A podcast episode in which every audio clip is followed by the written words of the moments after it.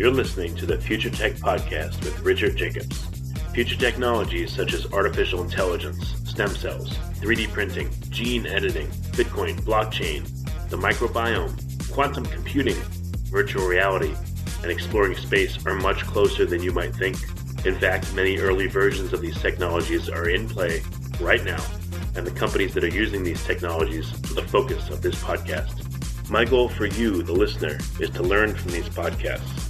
You may very well learn something that may change the course of your life for the better, steer you towards a new career, or give you insight into addressing a thorny medical problem. Remember, this podcast and its content is informational in nature only.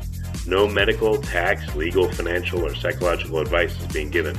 If you've enjoyed the podcast, please listen, subscribe, like, and tell your friends about it. Thank you.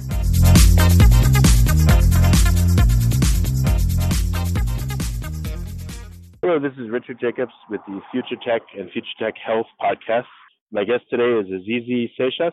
He's an assistant professor in the Department of Population Health at uh, the NYU School of Medicine.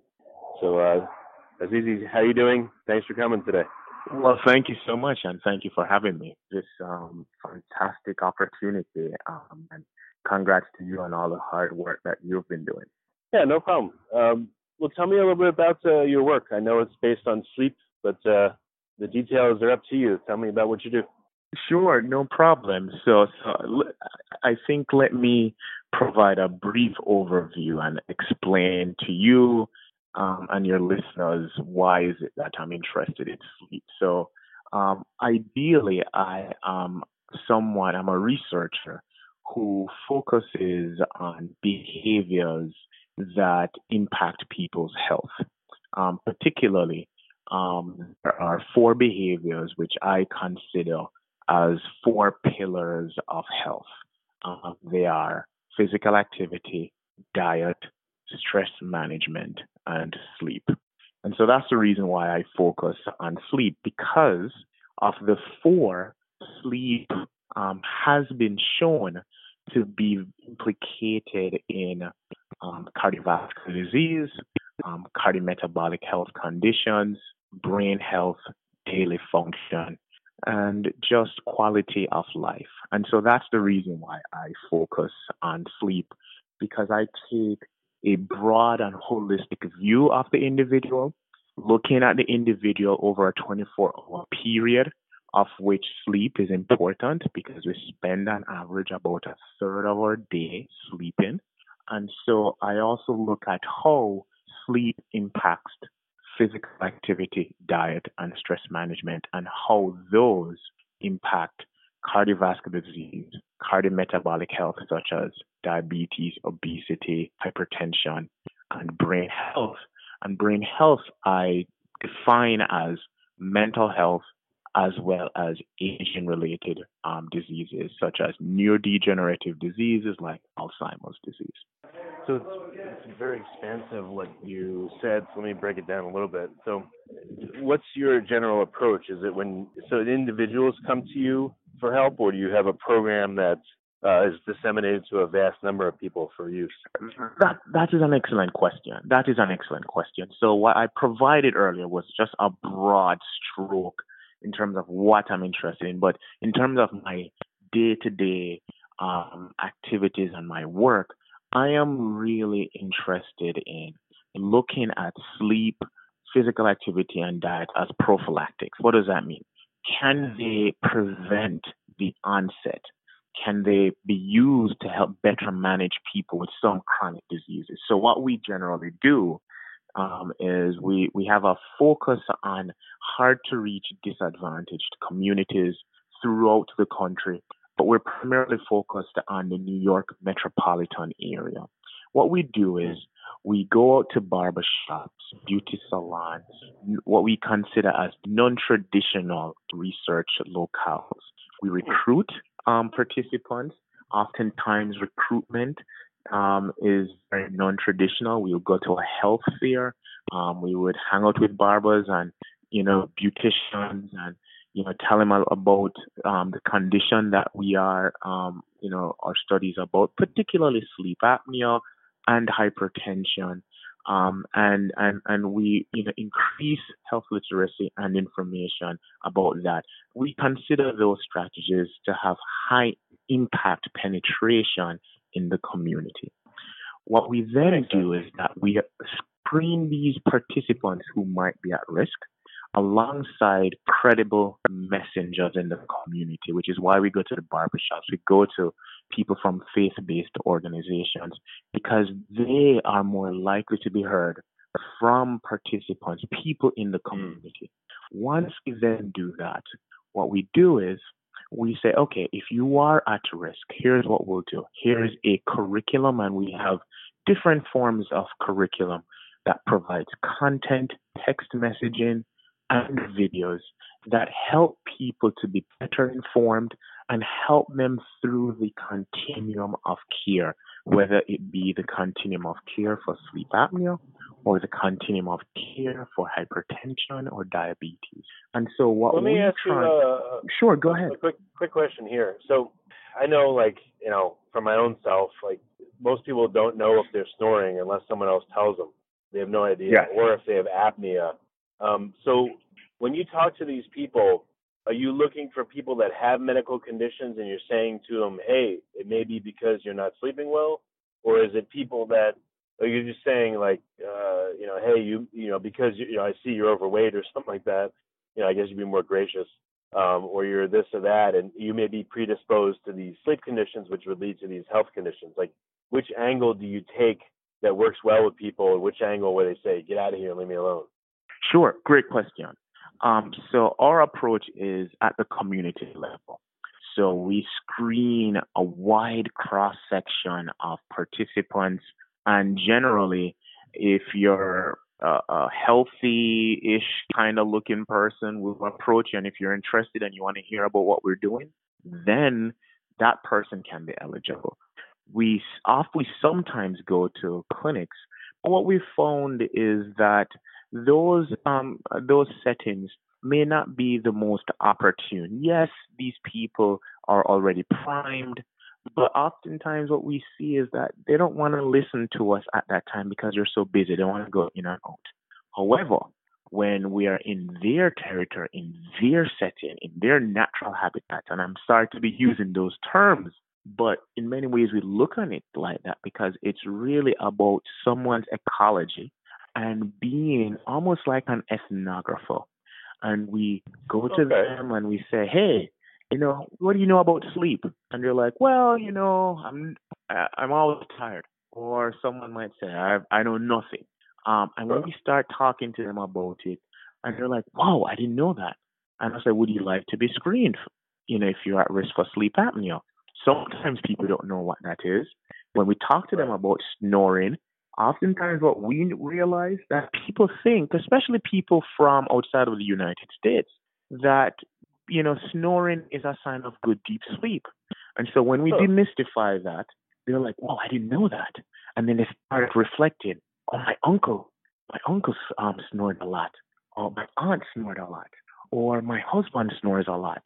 And, and so they start connecting the dots. And so even though that person may not be at risk for sleep apnea, after we've screened them, they actually serve as conduits, referring other people who they believe might be at risk.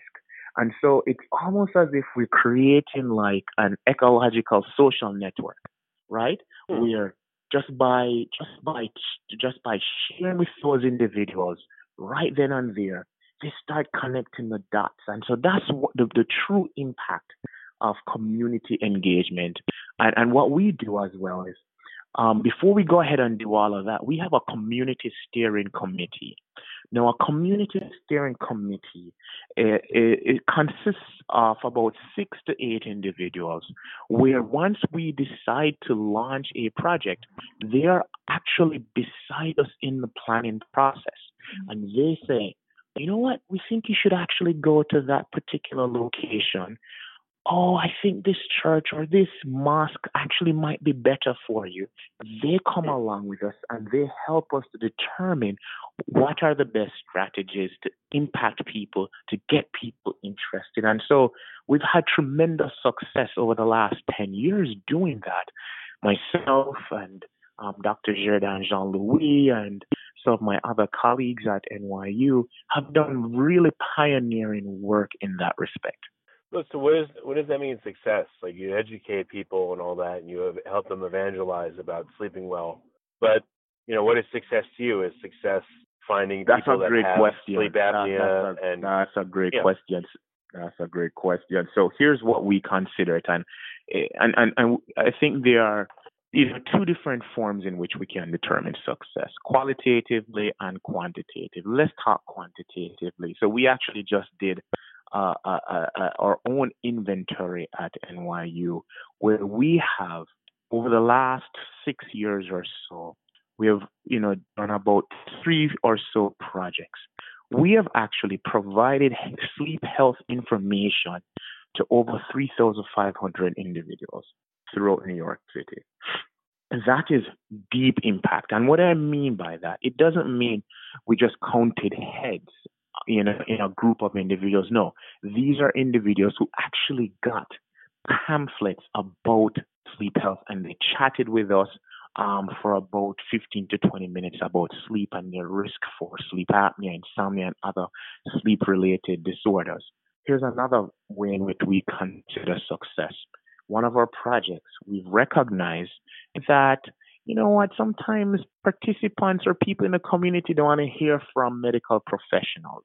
So what we've done, we have trained a cadre of over 30 community health workers who actually are trained on sleep health education. and They actually serve as the engine behind one of our NIH funded clinical trials, whereby they're providing sleep health education as well as social support that allows participants to navigate seamlessly the um, sleep apnea continuum of care, which can be very complex and arduous. Let me explain why. Mm. So, when someone is determined that they are at risk, the probability is very low. Why is that so? Oftentimes, it's twofold many people are not as educated about their risk for sleep apnea. So when they go to their physician or their proper medical providers, they never usually ask. They might say they're fatigued, and that's the only way in which those questions or those issues actually come up. What needs to be reciprocated from medical professionals when someone asks, when, when someone reports fatigue or anything like that, is what is your sleep pattern? And generally, we've found that medical professionals, because one, they're just so busy and they're just going through and trying to get everything checked off, that they don't ask. Additionally, what we've found is that medical professionals aren't well versed or well trained in sleep health. And so, even though they may have the intuition and inclination to ask such questions, they don't have the necessary training. And so, they oftentimes don't address it, or they may just give very vague health hygiene tips, which aren't oftentimes very helpful when they're not actually wedded to some very robust, um, um, you know, uh, sleep health curriculum. And so when you have patients not sharing or not asking, and when we're having providers not providing the necessary resources, what happens in that first you know, phase of screening is that we find that a lot of folks don't get screened for sleep apnea. So here's what we do. We have our community health workers, or what we call peer sleep health educators. We actually have them do that. So we remove that pressure, we remove those responsibilities from providers. We give that to community health workers, and they spend time and they are assigned participants, people who are at risk, and they walk with them and they talk with them about their risk and connecting the dots. So, for example, what would this look like? So, Mr. Jones, who has hypertension over the last five years, he's been on several types of or several classes of antihypertensive medication, but somehow, you know, his blood pressure still remains high. What's going on? Mr. Jones does not realize that he actually has sleep apnea, and that might actually be suppressing the effect of his hypertensive medication. So, what we have our health educators do is to connect the dots and to show the person, hey, perhaps the non-responsiveness of your blood pressure to that antihypertensive medication may be as a result that you may have untreated sleep apnea. Let me help you find the words to go to your providers and you know look about that. If they don't want to do that, then, and if they want to enroll in one of our studies, we actually facilitate that. So here's what we do, what we found as another bottleneck. We realize that when people do say, hey, I would like to actually go to the physician or the provider and get treatment. Oftentimes, where we find that people fall off is when they find out that they have to do a sleep study in some weird, mysterious place at a clinic. And you're like, I don't want to leave the comforts of my home. Is there a more convenient oh, I can, way? I, I, can give you a quick an- anecdote on that. Um, yes, please. At one point, you know, yeah, I was going to go for a sleep study, and they wanted me to be there and go to sleep at their place at 9 p.m. And I go yeah. to sleep usually at like three in the morning, and exactly. I don't have my pillows in my bed and all that, and be connected to all these sensors. And I said, hell no, I'm not going to sleep at all. That's not going to be representative of what would happen with me. Exactly, exactly. And so, you know, and and and, and I appreciate you sharing that because we find so many people telling us that. And even mm-hmm. though we have partnered with clinics whereby they can bring, you know, pillows or any other thing that would make them be more relaxed or more comfortable. Sometimes, you know, we we we have uh, you know, um spouses, you know, um, you know, they're able to attend. But what we found is and what we decided to do was we said, you know what? Let's make a home based sleep study part of our workflow. And that was guided by, you know, debriefing from previous studies where we found that people dropped off. They were screened, but they didn't go to the clinic. And they're like, hey, doc, like, I really don't want to do this. Like, and as you rightfully articulated. So we have a home based study to do that. And so we have a seven day home study Participants wear devices that checks oximetry and determines risk for sleep apnea. What we've been finding is that about 90% of the people who actually do get, you know, screened, that they do have elevated um, risk for sleep apnea. So what we want to do, and we find that this is a, a, a very good strategy, is that there are some people who probably don't need to go to the clinic let's weed those out with a home study. And so that's what we've been able to do. And so we've had our health educators encouraging people to, yes, to say, yes, I want to participate in a home study to determine risk. And so when we have identified them to be at risk based on a home based sleep study, then at that point in time, we refer them. By then, they're already engaged in the process and they realize that this is a serious thing, that my snoring wasn't benign as I had thought but it's actually a medical condition. And so mm. when we actually then refer them to a sleep clinic, they're already primed, they're already engaged in the process. And so what we've done is that we have partnered with sleep clinics throughout the New York metropolitan area to assist people to go to the sleep clinic to one, get diagnosed, as well as if they are diagnosed, to get referred in terms of a customized treatment. So if it's CPAP or some kind of um, oral um, device um, or sometimes surgery. And so that's what we've been able to do. Now, we've also found that there's another bottleneck. So when people are diagnosed, here's what happens. They may actually get the CPAP, but here's what happens, especially within the first two weeks to four weeks, of the CPAP, and CPAP is a continuous positive airway pressure device. Right, right. So what happens is, what happens is when. What if you could learn about the ketogenic diet and metabolic therapy from the world's top scientists, physicians, and influencers in a four-day experience co-hosted by Dr. Dominic D'Agostino, who's been on the Tim Ferriss podcast in Los Angeles, California, January 31st to February 3rd, 2019. If you want to hear about the latest scientific evidence on nutrition and metabolism and its potential to treat disease, increase longevity, improve athletic performance, and yes, help with weight loss, Metabolic Health Summit is for you. Some of the speakers include Dominic D'Agostino, PhD, Mark Sisson, Suzanne Ryan of Keto Karma, Thomas Seyfried, uh, who studies metabolism and cancer, Aubrey Marcus, Georgia Ede, MD, Matt and Megha of Keto Connect, and many, many more speakers. At this conference, we're going to dive into the research and learn how to apply it during real world applications with four days of presentations. There'll be nightly receptions with keto friendly drinks and appetizers. There'll be a scientific poster session that includes the latest research on ketosis, human optimization, and more. And there'll be new innovative products at the Metabolic Health Summit Keto Expo. You'll get to network with some of the world's most brilliant minds at the Metabolic Health Summit VIP Mixer and Gala Dinner. For physicians, this activity is jointly provided by Cedars Sinai Medical Center and the Metabolic Health Initiative. Cedars Sinai is accredited by ACCME to provide continuing medical education for physicians. Earn up to 21.5 AMA PRA Category 1 credits by attending.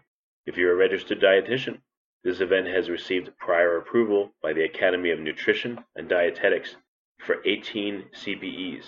Visit metabolichealthsummit.com or click on the banner and get your tickets before they're gone because it's coming soon. Remember, it's in Los Angeles, California, January 31st to February 3rd, 2019. We are only weeks away. This is a must not miss seminar. When the DME companies provide the CPAP machines, what we found is that our participants, and, and, and not to their fault, they just take for granted that whatever pressure, air pressure, they were customized at in the clinic, that is the setting that it will be on when they receive it. And so what we've had the health educators do is to educate them and say, this is like a regular medication. You need to read the bottle. You need to ensure that whatever referral or prescription that you got, that is what setting is at. And so we empower our participants in that way. And it's critical they do that because oftentimes, many studies have shown this that the initial rejection of CPAP is partly due to the incongruency in whatever pressure was actually assigned um, um, during during diagnostic tests and and and the pressure that that that that that was set on the CPAP. So there's this you know you know disconnect there, and so either the pressure why is too you, um, high. What, why not assign like a CPAP buddy, someone that's had one? You know, you're doing evangelists, so why not see if you can get volunteers or incentivize somehow and people that have CPAPs that whenever a new person gets a CPAP, they work with someone that has a CPAP for months or years, and they can give them like oh, advice yes, and tricks. That's a great idea. We do do that as well. So some of our health educators um, have sleep apnea themselves, and I know a couple of our other colleagues at University of Arizona have done that, where they've created a peer buddy system as well. Um, and and so we, that's a great idea. We've piloted it, and we've had tremendous success as well as some of our other um, um, um, collaborators at the University of Arizona have done so and has had significant successes as well. So that's you know a fantastic, fantastic you know um, idea. Um, one of the things that just to kind of finish up quickly is that when people do get CPAP, what happens is the first two or four weeks they may reject it for several reasons, and we have the health educators help them through that process. But then what we have them do is that we want them to also help these participants and these individuals to increase their chances of adhering. So what we've done is, and a couple of the work that I've been working on is, we've tried different strategies. We've tried health educators. Now we're in the space of digital health, and this is an area of mine where I use artificial intelligence and machine learning to do so, whereby we're providing personalized messaging and curriculum to individuals so that it may optimize um, their level of adherence. So that's kind of the space that we're getting into now because one of the things we realized was, you know, having health educators is great, but man, if we're supposed to have a scalable intervention, like we need something that is going to be more agile, something more nimble, and something that can be far reaching. And so we're, we're trying that approach. No, Um, we don't have any results yet, but I think that it's going to make a significant impact on the level of adherence, which is a huge thing.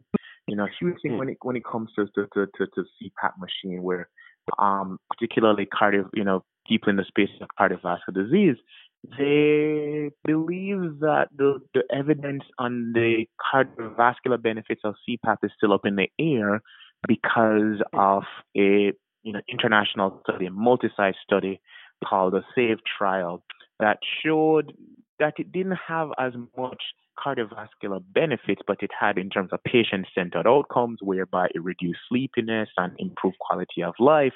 The caveat being, though, for that study is that when they looked at the average level of adherence of those people in the study, they only used a CPAP machine for about three hours. So essentially, and if you could follow me here in terms of the logic, essentially, if someone has sleep apnea and they only use a CPAP machine for three hours, it means that that person is only getting three hours of good sleep, hypothetically at most. Show me well, anyone who's healthy who gets three hours of sleep, then I am convinced. So that's one of the. what, what, what, one quick question: What are they doing? Are they? Is it the first three hours of their sleep, and they say I can't take it, and they take it off, or is it the end? of The good sleep? question. Good question. It's a combination. Some people get frustrated and you know can't tolerate it, and they take it off, while some people actually fall asleep. Right they fall asleep in the couch. And when they wake up, they realize, oops, I didn't put it on. And then they put it on for the remaining time that they're, they're asleep. So there are many different reasons why that is so. But those are the mm. two primary reasons that explain, you know, the low adherence usage of, of, of CPAP. But I can tell you this though, there have been other studies shown, done, published in JAMA, particularly the HIPARCO trial, that when people actually did use a CPAP machine for four hours and more, significant improvements in cardiovascular disease. Blood pressure levels dropped, their lipid profiles were improved. Fantastic. So it shows that CPAP does work, but it only works if you adhere to it. Hmm. You know, it's funny. I thought as you were talking, since you say you deal with churches and barbershops and all that, if you had shills, like you had someone in the audience, you know, at a church and they you pay them to go there and they deliberately start snoring during the sermon, but it's all planned. and the the preacher stops and says, "You hear that?" and then talks about the importance of sleep. yes, you know that's funny enough. So I had a colleague who tried to do something quite similar. Um, you know, you know, I have several colleagues, but in with regards to stroke, whereby the they created um you know these elaborate um, videos and and they've tried to find text in the Bible that focuses on sleep to to to show that sleep is very very important. And and mm. so you know you know you have to be creative to reach people. You know ultimately right. it's really behavioral change.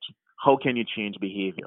How can you get people to say, hey, yes, I have this issue. Yes, I'm going to seek the necessary treatment. Yes, I'm going to stick with this treatment. It's all behavioral. You know, yes, it's biological. Yes, it's medical. Yes, it's clinical those are just outcomes, right? And so some people may not even care about what we found is that there's some people who say, oh, yeah, blood pressure, yippee, whatever, I don't care. And I'm being flippant about it. They care more about how the sleep impacts their quality of life, their sex drive, the headaches that they would normally get. Those are or, or on their memory, being able to remember things, being able to not have this cloud over them, this idea called brain fog people care more about that. And if you tell them, hey, if you use this or if you treat whatever sleep issue or whatever, hey, yes, they're more likely to use it. And I would too. I wouldn't blame them. So um, it sounds like you're testing and, and piloting and you know working your way towards a better and better solution. So what do you what what's the new stuff that you're going to be trying out over the next six months or a year? And you know what do you think is going to make like a huge leap forward in the number of people you can help? Sure, good point. So I alluded to it earlier regarding the in the area of artificial intelligence, machine learning, and mobile health. Um, in terms of my work, you know, I you know discussed, you know, we're really interested in improving and optimizing adherence to treatment. In this case, sleep apnea treatment, i.e., CPAP. And so what we find is that We want people, you know, similar to to to to you know a Netflix profile. Netflix learns the type of movies that you like, the genre of movies that you like. What we want to do is instead of just throwing the kitchen sink at everyone, we're discovering and we're testing novel strategies, novel information, novel content that will improve and optimize adherence. It's a personalized approach. And we have a very elaborate strategy to do that. It's an idea that we've come up with at NYU. We're you know happy to know that these are some principles that have been used in marketing science and artificial intelligence and and and so we want it to be fully digitized so when someone gets the CPAP machine, we want those messages to have continuous data streams. We want those to be connected with their wearables as well. Um, and, and, and to provide these personalized messages and strategies that can give people a high degree of insight as to how their actions impact them in the immediate and long term and over a period of time, as well as using those insights to help modify behavior, particularly having them lead healthier lives and to really strive for wellness. Okay, very good. Yeah, one thing to point out to you is um, you, know, you said you've counseled about 3,500 people, but each of those people have families and they know, I don't know, on average, how many other people. So the number you probably impacted, I would say, is triple that, maybe four times that, if yes. it's done right. Yes, yes, I think you're absolutely right. And you know, gosh, we would love to do a social network of this. You know, whereby we want to be able to, and we've kind of done this with our health educators because in many ways, if you look at our health educators as uh, a part of a network, these are the very nodal people, what we call social influencers. And so if we can train more of those people, if we could prime more of those people, can you imagine if we have these people on on on on, on social networks, you know, being ambassadors for sleep health? Can you imagine how many people they can reach um, just digitally and through the internet? But then at the same time, you're right. Talking to uh, uh, Miss Jones means that we probably would have spoken to her spouse, her children if she has any, her mother, her parents. It's it's so, so it's far reaching. You know, it is far reaching, and and I hope too through um, this this this podcast that it could have a ripple effect as well. You know, because sleep is important. Unfortunately, it's one of the most silent behaviors, but also the most impactful. Something I always say to get people to turn around their sleep strategy and how their attitude about sleep. I tell people your day starts with sleep. Your day doesn't end with sleep. Hmm. Because the, the, the, the, the sleep that you get the night before impacts everything the following day. It impacts what you eat for breakfast, how you metabolize at breakfast, how much energy you have. Do you want to play with your kids? Do you feel like, man, I hate my boss? You feel irritable. Those are important things, right? And so your day starts with sleep. Yeah, that's what I was going to ask you. Is uh, right? What what conditions are affected by poor sleep, and the non-obvious ones? You know, so maybe if like you know, if you can just give a list like you gave before, the obvious ones or the ones that are obvious to you, and then the ones that are like really surprising to people. That that affects their sleep um, when they have poor sleep, what does it do to them? What what does it do to them? Okay, okay, thank you. Yeah, they, you know, like uh, again, some obvious effects that we've, you know, like you can list them, you know, clinical yeah, effects, no, the health, medical effects, the and what's some non-obvious ones? Non-obvious. Ones. Yeah, but headaches. I mean, hmm. headaches are important. I mean, you know, I know in my family, you know, um, folks suffer from headaches, and what we have found with with this particular family member is that when they have turned around their sleep habits that they no longer have these headaches. And the doctors were trying to figure out where was it migraine? Was it this? Was it that? And just by shifting around getting more sleep going to bed earlier um, impacted it. So headaches is an important area. You know they're they're they're they're they're they're tolerable enough, but they're annoying enough, and I think you know people respond to that. Um, um, sex drive, libido, it's huge. I mean, that's one area that, especially when we speak to both, you know, men and women, all genders, that is important. You know, hmm. um, you know that that that having more sleep means that you have more of an appetite. Um, that is absolutely crucial for people, especially when people are relational. Um, just also just in terms of people's attitude towards just life. And I know this is more existential, but as I said, it's a when you're sleep deprived that it impacts your mood, it impacts your cognition, and when you put those two together, man, you know, here is it a dark, dreary day can be the worst thing ever, or it could just be a nice, crisp winter day. And so those are some areas in which sleep deprivation impacts. It also impacts your functioning, your ability to think and to learn and to process new information. This is critical. And I've I've suffered from this. When whenever I'm sleep deprived and I'm trying to write something or I'm trying to write emails, oh man, I feel like it's a struggle just to string along sentences. Those are yeah, some definitely. critical. It's it's it's key.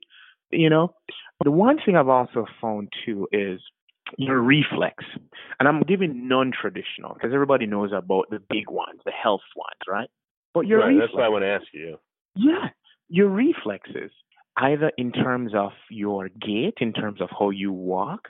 I mean, when you're sleep deprived, you really don't walk very straight. You're more likely to have falls.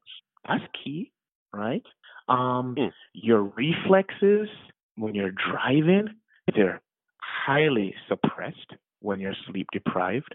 Those are huge things. Those are absolutely critical. Um, and, and so we actually speak about these things because when you talk about hypertension, it seems like this distant disease that oftentimes people say, oh, not me, I don't have hypertension, and it doesn't really hit them. But when you talk about everyday functioning, that's when you get people. Because when people hear that, they're like, oh, wow, that's what that was? That, I couldn't concentrate. Oh, wow. I, I, you know, and, and, and, and so, you know, when, when we share this with people, they're more open and more receptive um, and, and they're more likely to change their behaviors. And if they don't change their behaviors, and to use your word, they evangelize, and we love that. Mm.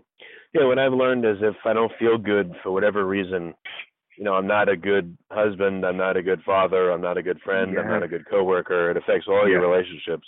So, you know, bad sleep is the exact same thing. Like you unintentionally are you know short or mean to the people around you and it just affects everyone around you so.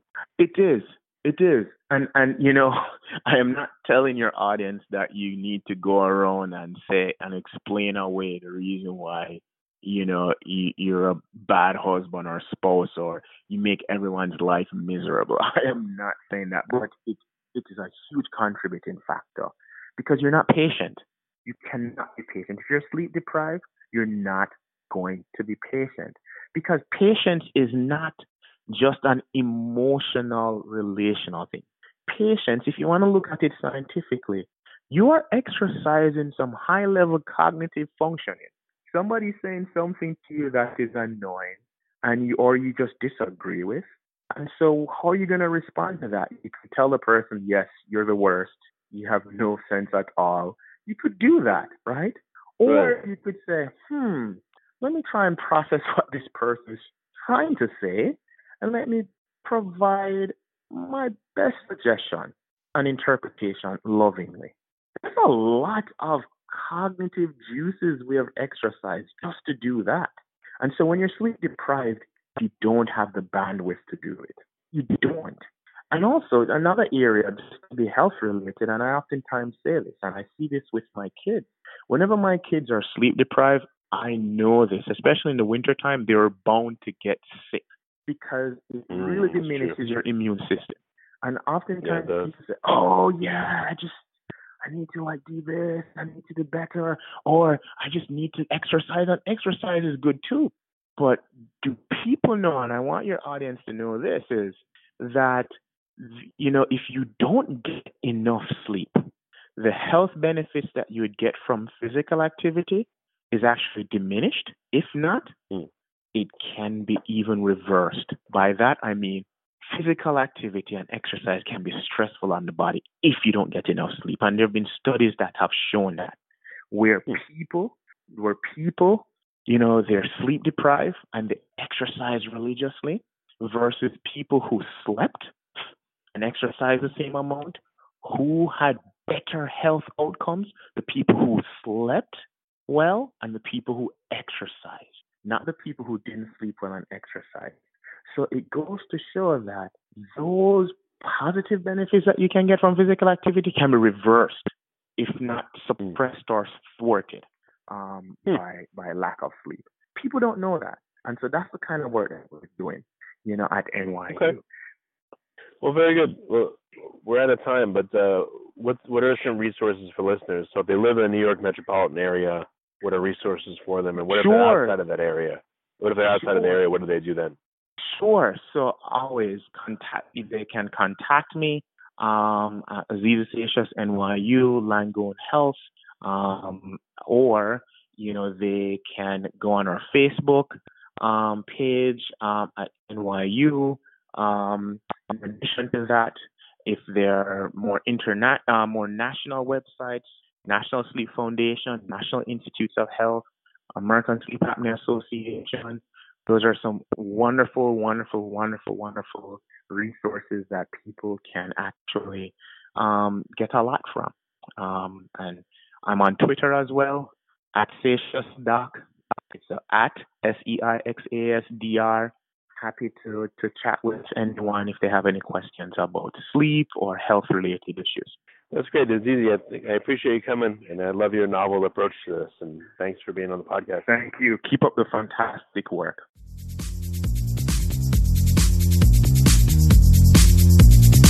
You're listening to the Future Tech Podcast with Richard Jacobs. Future technologies such as artificial intelligence, stem cells, 3D printing, gene editing, Bitcoin, blockchain, the microbiome, quantum computing, virtual reality, and exploring space are much closer than you might think. In fact, many early versions of these technologies are in play right now, and the companies that are using these technologies are the focus of this podcast. My goal for you, the listener, is to learn from these podcasts. You may very well learn something that may change the course of your life for the better, steer you towards a new career, or give you insight into addressing a thorny medical problem. Remember, this podcast and its content is informational in nature only. No medical, tax, legal, financial, or psychological advice is being given. If you've enjoyed the podcast, please listen, subscribe, like, and tell your friends about it. Thank you.